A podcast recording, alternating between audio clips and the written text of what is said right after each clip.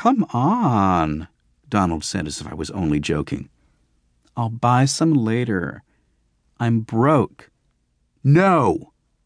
It also infuriates me that your father owns something like half of Gulf and Western, and you always pretend to be broke. I said, glaring. Is it such a big crisis? He asked. Yeah, Paul, stop having a grand mal.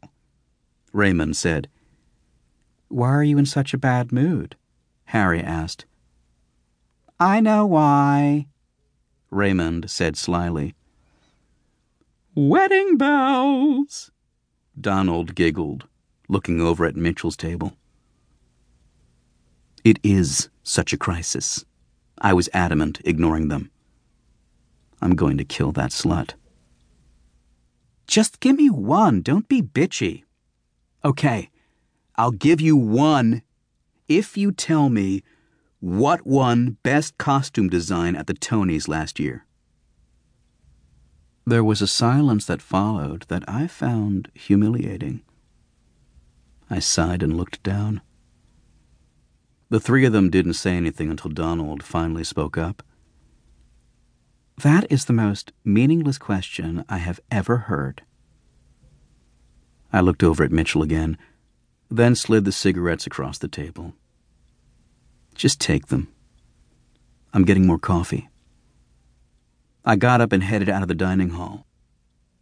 But then I had to stop and duck into the salad bar room because there was the Swedish girl I was with last night showing her ID to the food service checker. I waited there until she walked into the serving area.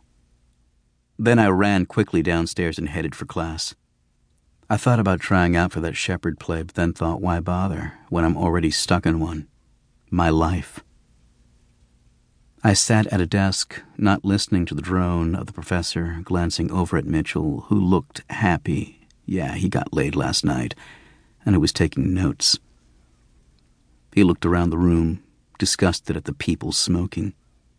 He quit when he came back. How irritating. They probably looked like machines to him, I imagined. Like chimneys, spurts of smoke rising from that hole in their heads. He looked at the ugly girl in the red dress, trying to look cool. I looked at the graffiti on the desk. You lose.